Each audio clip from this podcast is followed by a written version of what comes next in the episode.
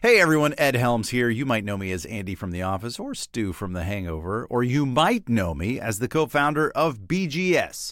I know, I'm just as surprised as you they let me co found something. But here's the thing we're doing it again. Yeah, this time we're leaping into our other deep love, the vast and vibrant world of country music, with something we're calling Good Country. Now, this isn't just another newsletter. Think of Good Country as a place a place where you can explore, learn, and dig into all of what makes country good. Seriously, country music has so much going on these days, and it's coming from so many different, deep, and soulful places, and we're here to cover all of it, just as we've done for bluegrass and roots music at BGS for over a decade. So sign up now at goodcountrybgs.substack.com and let us bring you the many sides of country music straight to your inbox. Good country. It's a nice place to be. Hey, it's Cindy Howes from the podcast Basic Folk, where we have honest conversations with folk musicians. Check out our very special 250th episode featuring an interview and performance with Basic Folk co host Lizzie No. I feel like most women I know have an experience where they've been working and working and working to perform and to execute and to please everyone else. And then things sort of fall apart a little bit in some way or another. And partying can actually be a really important step towards getting free because it shows you where you need to fall apart and being on the dance floor like in community with mm. other women and mm-hmm. in community with queer people mm-hmm. like for me those experiences have been so important this time lizzie is on the other side of the mic talking about and performing songs from their brand new album Halfsies. Basic Folks 250th episode with Lizzie No is streaming now on the Bluegrass Situation Podcast Network. Join us there or wherever you get podcasts.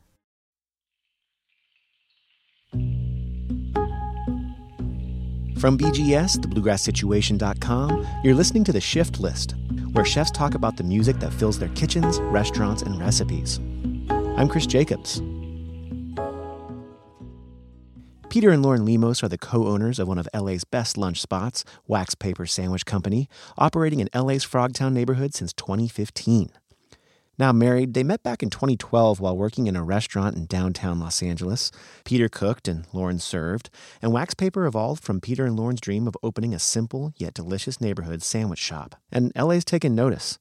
Their Ira Glass sandwich, named of course after the venerable host of This American Life, all of their sandwiches are named for an NPR correspondent, it should be noted, was named Best Veggie Sandwich by Los Angeles Magazine in 2016, among other accolades.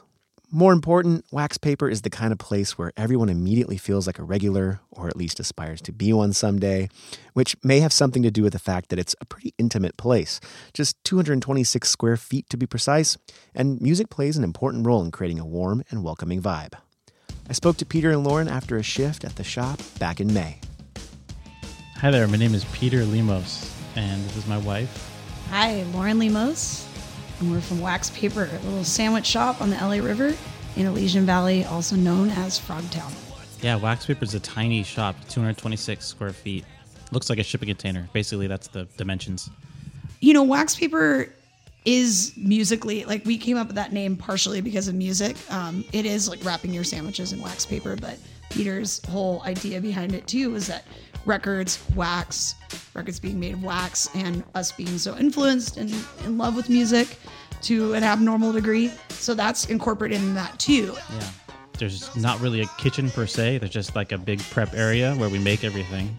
And then the front area, maybe 50 square feet or something where customers can stand. And so there's not really a differentiation between like where the customers are and the people that are working there, which is why we tend to go back to you know 80s and 90s because that's when really like our customers were kids themselves. And so we think it puts them in a happy place to hear a song. And it's happened before people come in and they say they hear this song and they say like oh my god i love this song or you know oh, i can't believe you're playing this song right now as opposed to stuff that you know we love. Like it couldn't just be like one by metallica all, all the time with guitar solos uh, which I would love. That's a dream for me, but you know, it doesn't really set the welcoming precedent that we'd like um, for customers to come into the shop.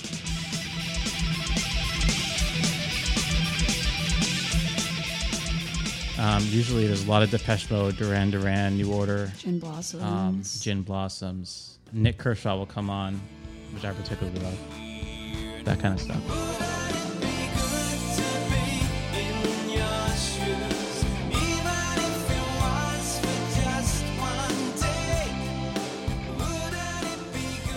We get into the shop around 9:30 in the morning, and Mikey and Ben are usually there in the mornings to get everything set up. Yeah, Mikey is Mikey's our our main man man is he runs the register and he's awesome and Ben same thing also a main man if there could be two um, he makes the sandwiches Um, they usually have music playing, probably some hip hop late, lately.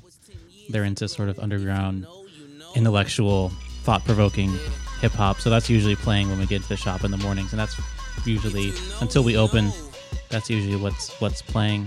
Pusha T just put out a new album, and they've been listening to that in the mornings. This thing of ours, oh, this thing of ours. Her fraternity of drug dealers ringing off. I just happen to be alumni. Too legit, they still looking at me with one eye. Um, they both really love MF Doom, so they always have stuff on that that uh, we, Lauren and I, may not have heard heard of before, and it's always cool to see what they're listening to. I be laughing at the beef as though I'm body shaming exes. Only time you said trip is when you binge on Netflix. Reckless, running up like yes, so listen, please. Alright, I like the beat, except the snare kicking keys. Jeez, I teach, but I Um, when we're opening, it really kind of depends on our mood. If we're kind of feeling really busy, I think we gen- generally put on a little bit of probably 80s or 90s nostalgia to make us, you know, just kind of relax a little bit. If we're more energetic, then it'll be some more early 2000s like pop punk that we grew up with and love. I think the pop punk is particularly relevant to us because that's one of the things that we bonded over when we first started dating, that shared love of that music. Blink 182 is a big one. Saves the Day, Taking Back Sunday, NOFX less than Jake no use for a name Lagwagon New Found Glory. New Found Glory is going on concert again for like the millionth time. We're actually going to go see them later this month. Um, I think we're going to take Mikey and Ben with us, so that'll be fun. they're both like they they both have that that soft spot for that kind of music too they're both super into it Mikey especially so my day to day is, or my job, if you will, is from a general standpoint, front of the house, Peter's back of the house. Um, that's how we met working in a restaurant. That's where we were, and that's kind of what we realized works best for us. And that's those are our fortes. But if you walked in on me by myself, I would be blasting the emo project, which is a Sirius XM station that just centers focus on like Taking Back Sunday and all kinds of emo bands from that time. we just heard of like the newest song. They have a single out called Tidal Wave, which is pretty cool. Um, I like it a lot. It's a lot more like ro- straight ahead rock and roll. What's gonna the old man goes? Will you embrace chaos or take control? When guns are drawn outside your door, will you call for peace or will you join the war? What you gonna do when the law breaks in? Will you stand your ground or confess your sins? Or What's Cute, the cute without the E. Yeah, I, there's their song titles are really obscure. Yeah. it's been so long since Yeah, it was. they were kind of on the first wave of that. I don't know if you remember, like all those early 2000 bands. They had like the emo bands always had the, the most obscure, like paragraph long song titles, and Yeah. it just has nothing to do with the song, but they just like made it up. Right. But sometimes you do, and you're like, whoa, I didn't know that was the name of that song, you know? I'm just refer- I'm going to reference this playlist that we have called, it, it's our very first playlist for the shop, and it's West Coast Pop Lock, is what we've called it, which is uh, the name of a song, a really good song from the 70s or 80s, I think. But this is a funny mix because I think there's 260 songs on here, and you know, you can hear anything from like Nu Shooz, I Can't Wait to Billie Holiday to Cher to Belle and Sebastian to Mark Ronson or uh, Gin Blossoms. But one of my favorite elements of this playlist is Peter put, I think it was like 60 TV themes that are just essentially MIDI files or like bad, bad covers because I think those are so copyrighted that you can't even get the original version unless you like YouTube it. It's awesome when people are in the shop. It's really busy, and it's we're playing a playlist. And then it's like Home Improvement comes on. And just I get a little laugh. I get a little kick Out out, of of that. nowhere. Or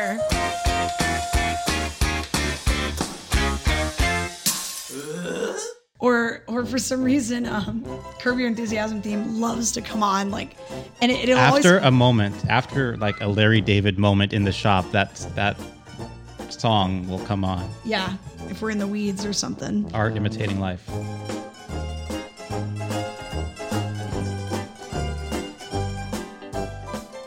Before I started getting into cooking, of course, I was like, I had a band in high school with some friends, and I was like, we're gonna, this is it. We should, we should do this. We should make make this band happen. And then, you know, kind of fizzles away, and you realize other passions that you may have.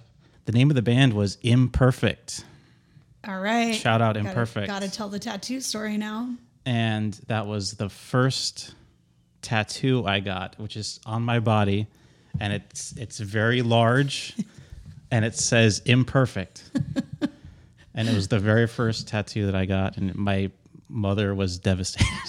But the best, the best part is when we went to London for our honeymoon and we got matching tattoos. Like, just let's seal the deal. Peter asked the tattoo artist if he could add an apostrophe in between the I and the M, so it'd say "I'm perfect," and he could. He was so like he was like, "Absolutely not, won't do that for you." it's just like st- I'm still gonna do it. I so think. We actually have a few matching tattoos. We have Jimmy World lyrics, the same ones. Mm-hmm. Uh, for me, this is heaven, which is not the name of that song. the name of the song. Oh, yeah. it is the name of the song. Yeah. And we have an Against Me inspired tattoo. It's it's they have a song called Two Coffins, which Laura Jane Grace wrote for her daughter.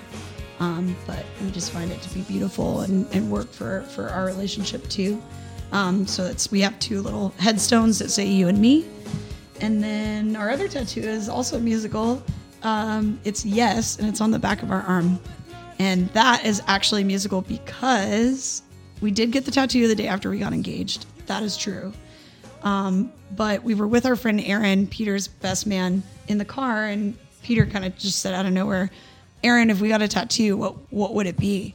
Well, we had just listened to "Yes" by LMFAO, and Aaron just went, "It would be yes. Like it has to be yes for them, for this, for that." So we all went and got a yes tattoo, and that's that's kind of like the story behind that. it's on and poppin' yes the party's rocking yes the cuties shocking yes and there ain't no stopping yes it's on and poppin' yes the party's rocking yes the cuties shocking yes and there ain't no stopping originally, um, I guess with chefs and, and tattoos, early in you know, sixties, seventies, eighties, early nineties, like working in restaurants was not what it, one thought to do with their life. That was not something that you. I, I want to be a chef. I'm gonna go to culinary school. That didn't happen. You got you were into a restaurant job because you can't work anywhere else and you know you'd been just out of prison and no one would hire you and maybe you've had a lot of tattoos um, maybe you were like in a motorcycle gang or something i guess maybe that's a little bit where that sort of counterculture comes into the restaurant society. But then also now i think tattoos are pretty trendy and it's acceptable to have tattoos now. Yeah, if you're a musician or if if you're yeah if you're i mean or- yeah if you're, you're creative it's kind of a, a a outward symbol i would say of someone who says like i don't i don't march to the beat of my own drummer or something sort of. I think that's kind of what chefs and musicians probably have in common and i, I- think that's a big reason why those two professions are have tattoos I think too, like outside looking in for Peter. I mean, Peter is just he has to have music on at all times, and I, I mean, it's it it is such a huge part of his life. Music is definitely like background for me. I mean, it's a huge part of my life, but I need to always have it in the background too. Like I always need some kind of music if I'm cleaning or if I'm doing something. But Peter will have earbuds or he'll have, you know, any way that he can find a stereo or something, he'll have music on. And the way that I see it influence you cooking wise is probably mainly that when you work in the kitchen, there's always tunes. Like you can have music playing in the kitchen because the front of the house has their own music going on and you can't really hear the music in the kitchen. So they'll have this radio on or they'll, have something on. Um, I can't believe you didn't mention Metallica because that's like such a huge thing. But when I see you cutting stuff or and listening to music, it, it is rhythmic. It is kind of like I think it eases you and I think it helps you kind of like especially if it's a long day of cooking or something. It kind of just makes you helps you turn your. It's a huge off. stress release to listen to some some of our favorite music. It's just calming. Even if it's aggressive, it's still calming. I think my attraction with Metallica or my attraction with more aggressive music is because I'm that's not that's I'm not like that in real life.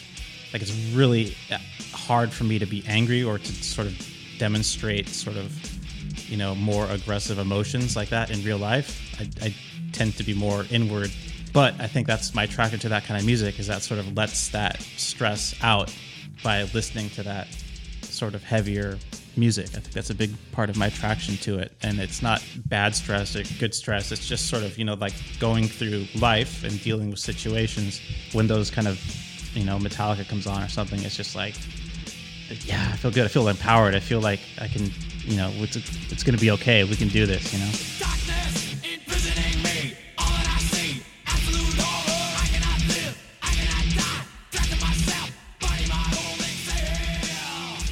Thanks to Peter and Lauren Lemos of Wax Paper Sandwich Company. Stop by their shop in LA's Frogtown neighborhood next time you're in the city and check out their menu at waxpaperco.com.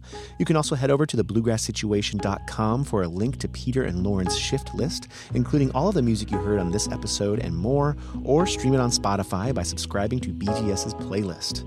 The Shift List is produced by me, Chris Jacobs. Our executive producer is Amy Reitnouer, with help as always from the entire BGS team, including marketing guru Joseph Klingel, social media director Justin Hiltner, and all the amazing writers and contributors that make BGS the best source for roots culture redefined. If you love the Shift List, please leave us a review or rating over at itunes.com slash shiftlist. And also be sure to check out BGS's ever-growing collection of podcasts up right now at thebluegrasssituation.com. The Shift List is a part of the BGS Podcast Network. I'm Chris Jacobs. Thanks for listening.